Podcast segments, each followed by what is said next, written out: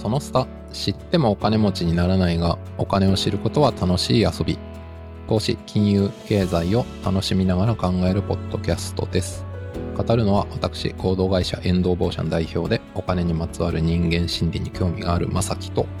金融業界で10年以上働いた後、今はスタートアップファイナンスの支援をしたり、えー経済メディアで寄稿をしたりしているしげです。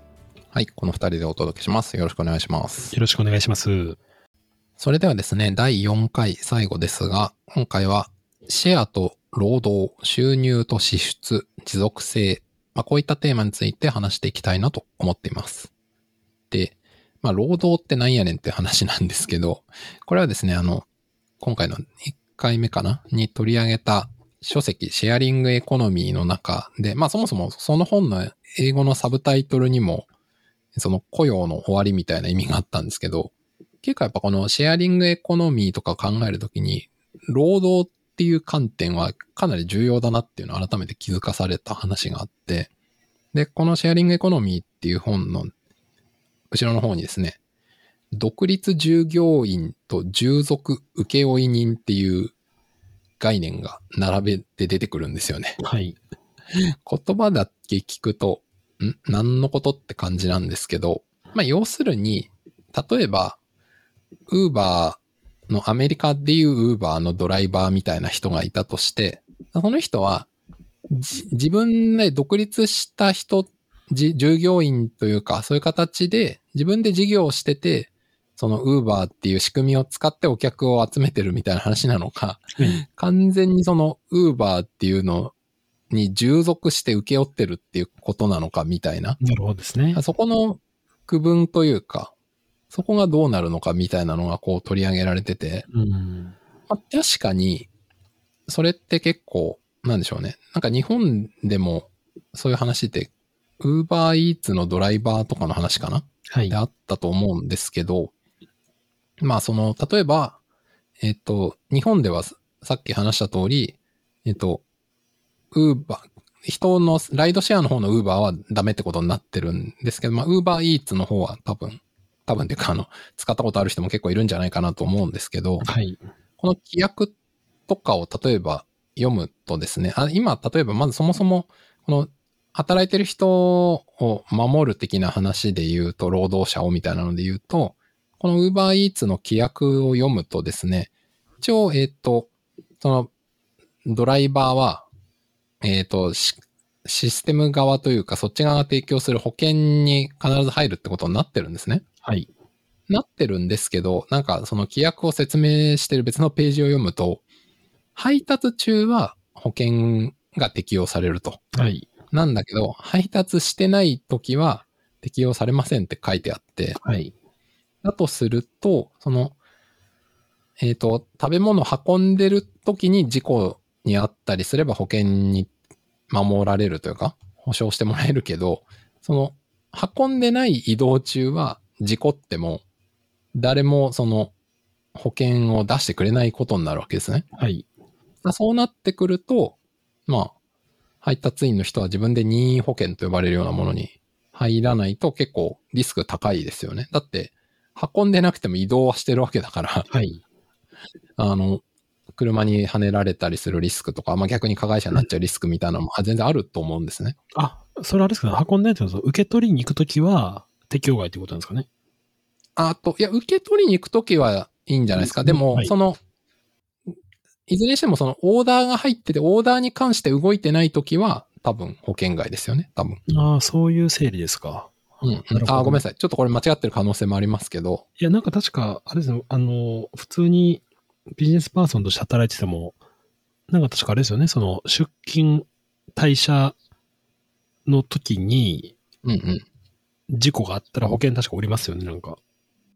うんうんうんうん。あまあそうそうですね。あの移動中は労災というかあ、そうですよね。認定されると思うんですけど、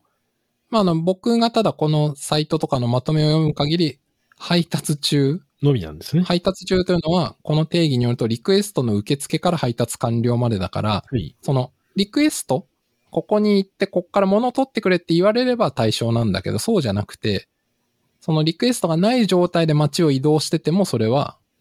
事故ったら自己責任ですよっていう話って。ことですすね。はいはいはいはい。そうそう。でも、それって考えてみると、本当にだから、移動してることが多くても、保険がシステム上で適用されてない時間が多いって話になるじゃないですか、結構。はい。それって結構普通に考えてリスクじゃないっていうか、まあそうですよね。はい。これって、例えば、会社員というか、従雇われてる従業員で、そう、そういう保険の状態になることはまずないじゃないですか、基本的に。その、まあそうですね例えば。まあ労働時間、うん移動中も労働時間っていうふうに。はいはい。く例えば朝9時から夕方5時までがその人の労働時間だったら、労働時間中であれば、それは労働とみなされるわけだから、そこで何かあったら、当然会社の保険が適用されるはずだけど、はい。ウーバーイーツとか、その個別に運んでくれっていう契約を個別に受けてるだけだから、その移動中は保険に入らないみたいな話がこのさっき言った従業員なのか、なるほどまあそ。の請負人なのかみたいなところに関わってくるっていう話かなと理解してて、はい。だからやっぱそうなってくると、まあその、まあもちろんね、その日本における、まあちょっとこれは日本の例で言うと、例えば、解雇が難しいみたいな、その労働的な、労働の流、ん？雇用の流動性みたいな話も結構あるじゃないですか。ありますね。だから、えそもそもそこがなんか流動しにくくなってるのが問題だよね、みたいな話とかも、まあそれも僕はすごいあると思う。一方で、なんかこうやって具体的に仕事を、例えばこの、えーシシェアリングエコノミーって言いますけど、これの中で仕事を個別に頼まれる人が、例えばなんかそのリスクに合うみたいなことを、それは会う時があってもやってない時はあなたの責任ですよみたいなのって、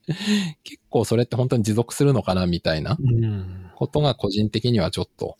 思ったりはしてますねな。るほどですね。うん。っ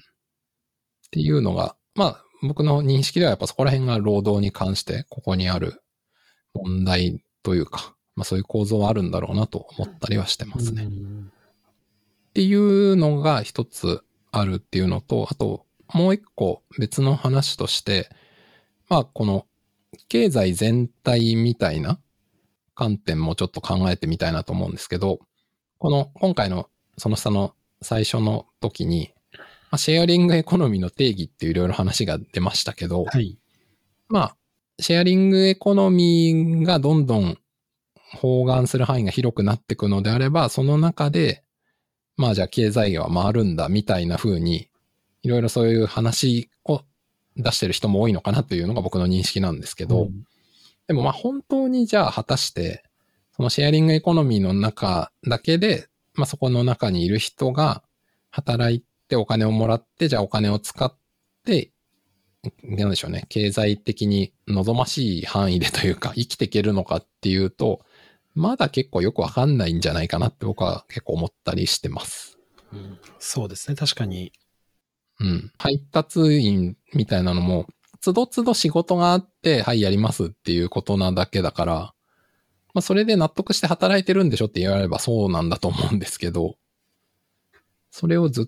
とそこで生きていけるかみたいなのとかもあるよなって思うし。うん。まあそうですね。まあいわゆるそのギグワーカーと言われるような、はいはいはい。ねその、ウーバーの配達員が一番わかりやすいですけども、そういった従来型のバイトとは違うような働き方がまあ一つできるようになったりとか、あとはランサーズや、まあ、クラウドワークスのように、あ、そうですね。エンジニア中心ですけども、はいはいはいあの、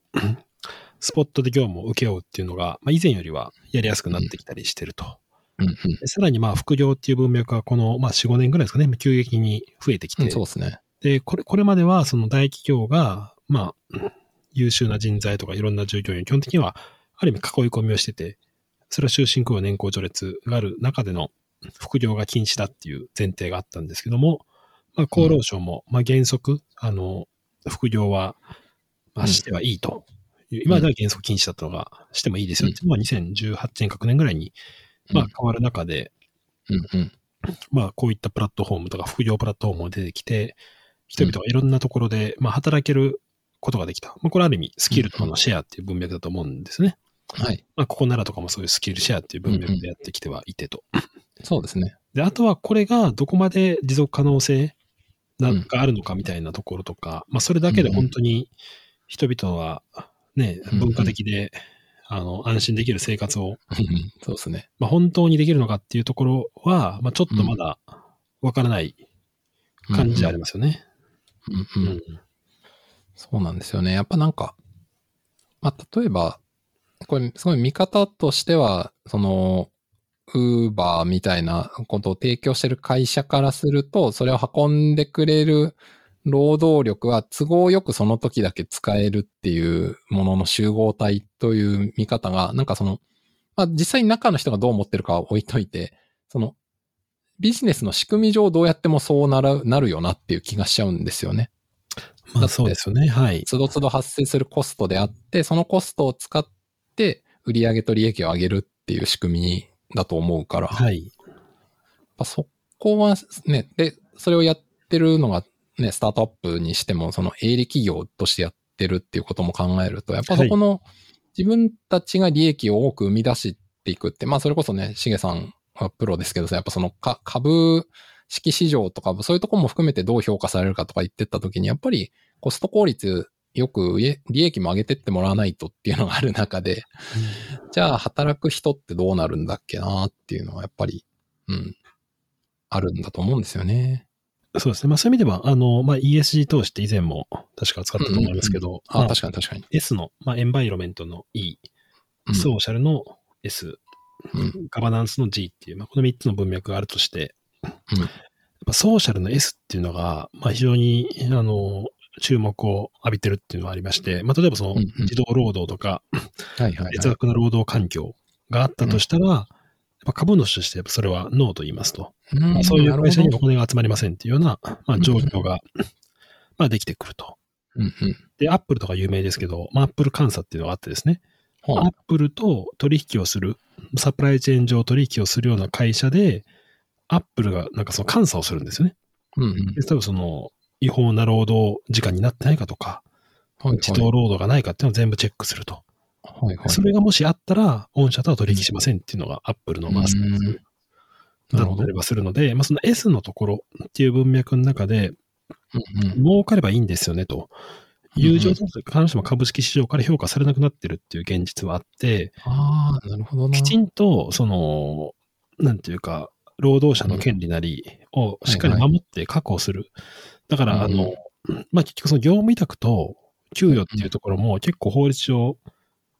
なんていうか、はいはい。業務委託だけれども、実質これ、あの、従業員として働いてますよねっていうふうに、はいはいはい。出されると、その業務委託規約でも給与扱いになったりするんですね、その法律なるほど上。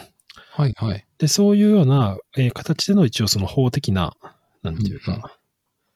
あ、すうん定めはあったりはしたりとかうんうんするので、まあ、このあたりちょっとまだ発展途上といいますか、あの、うん正式に決まってるわけでも、この数年のね、動きが先に来てるので、うんうん。あると思うんですけども、やっぱりその長期的に見たときに、持続可能性じゃないような働き方を提供してるってなると、まあ多分ちょっとビジネス的には厳しくなるんだろうなっていう気は、なんかしてますね。いや、でも確かにそうですね。今、ESG の話で、そう、そうだ、前の回でそういうのあったって今思い出しましたけど、まあでも、確かにそのような形で、その、まあ、資金調達というか、そのお金の出し手の方が、そこを、まあその、働く人のこととかを軽視してるとお金出しませんよみたいなお金の出し方がどんどん主流になってけば、そっち側からの、まあ、牽制というか、そうですね。機能していく可能性があるよっていうお話ですね。そうですね。であとはやっぱり、今の世の中の状況で、企業がちょっとした、まあ、不祥事とか、あんまり誠意がないようなやり方すると、まあ、最近でも某、あの、回転寿司のチェーンとかちょっと炎上してましたけど、ありましたね。あの、やっぱりそれが消費者には伝わりますし、うん。その結果やっぱりダメなんじゃないかっていうふうに言われて、うんうん顧客からも離れてしまうし、うんうんやっぱその辺の透明性なり、んどっか誰かが、まあ負担を、うんそうこう、まあね、以前も、なバイトでワンオペっていう言葉でね、ちょっといろいろブラックなはいはい。ニュースとかあったりもしましたけど、まあそういう感じだとやっぱり消費者からも支持もされないですし、まあ国とか他からもやっぱ厳しい状態うにんなるんじゃないかなっていう気がしますね。うんうん。なるほどですね。いやいや、確かに。あと、まあもう一個別の持続性の観点で言うと、それこそ、ESG の話で言うと、エンバイロメントの方なのかな？はい。みたいな話で、今回その、ポッドキャストの最初で、えっと、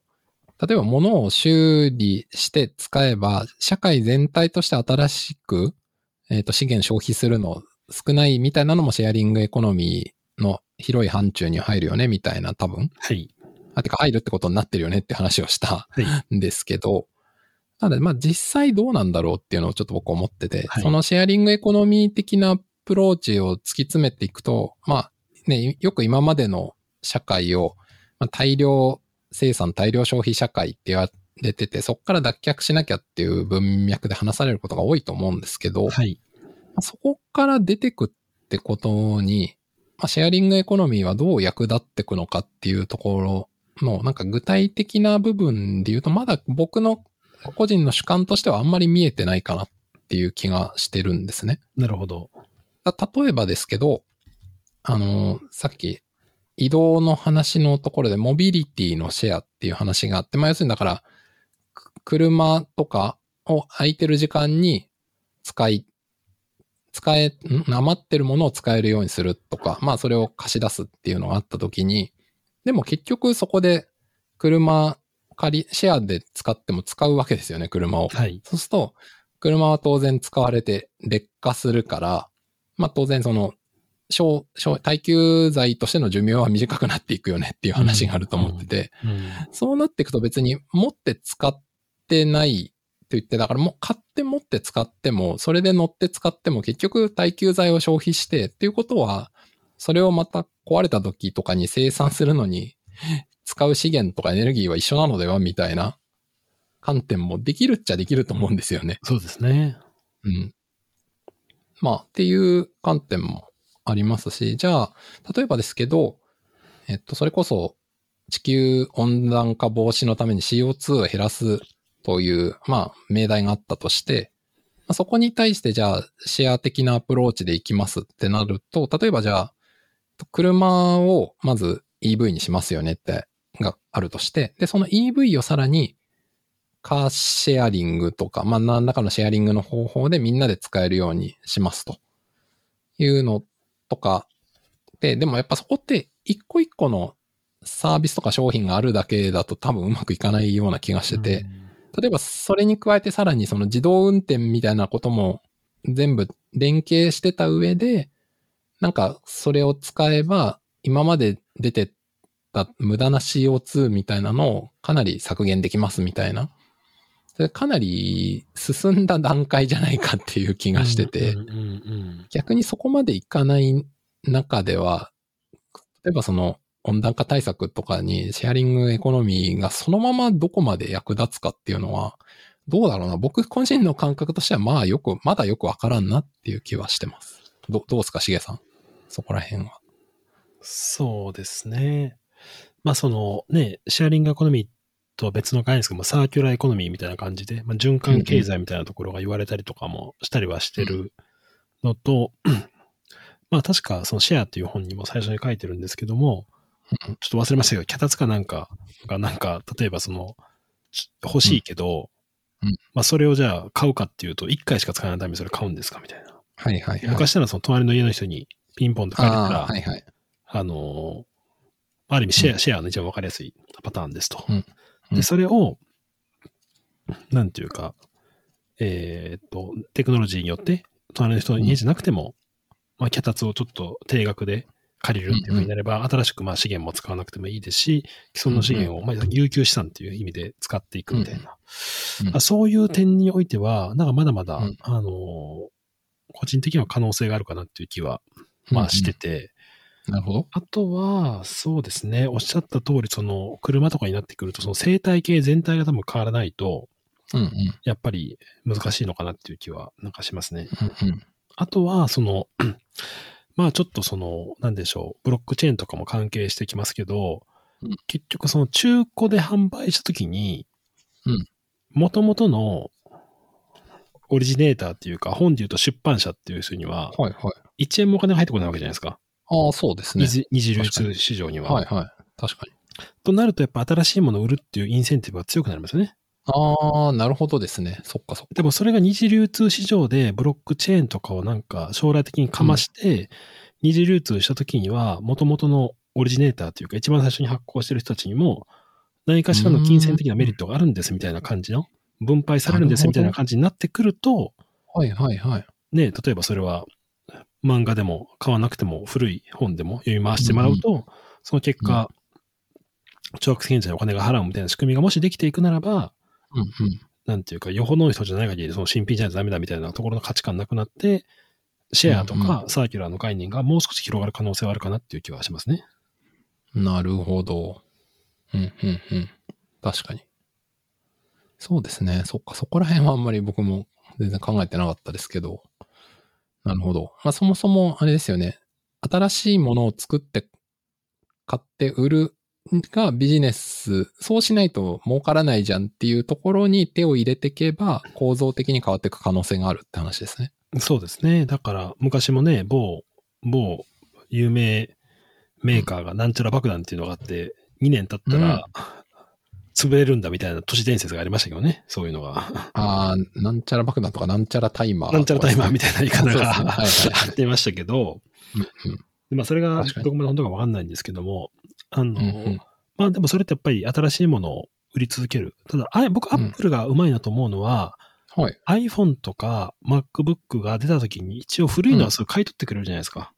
トレードインってやつですね。はい。比較的、うんあの、で、すると差額だけでいいし、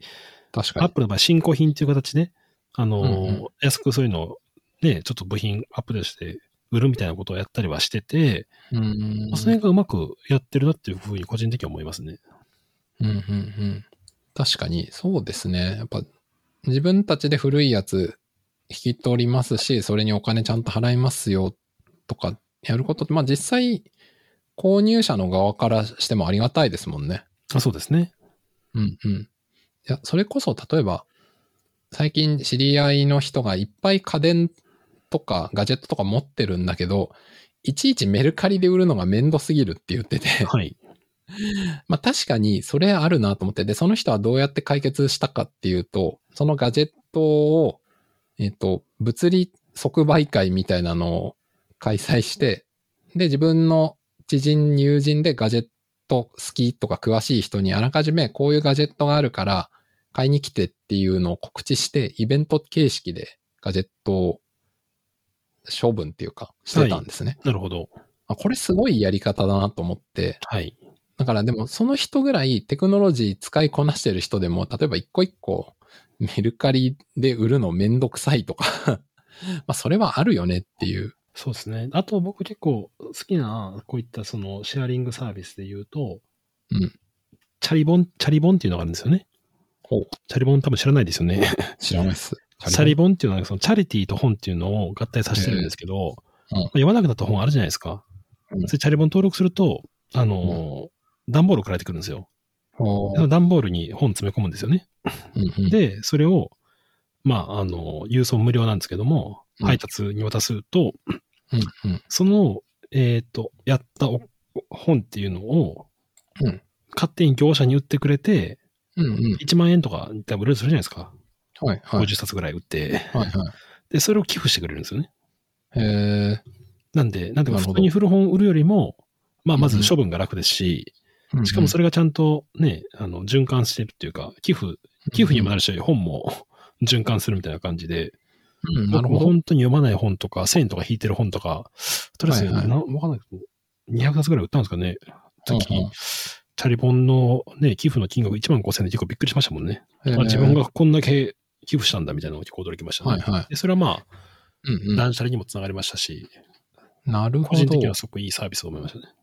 そうですね。確かに、必ずしもお金として何かこう、シェアされたものが返ってくるっていうことじゃなくても、例えば今のしげさんの例で言うと、その売ったお金が、まあ、勝手にというか、その困ってる人への寄付に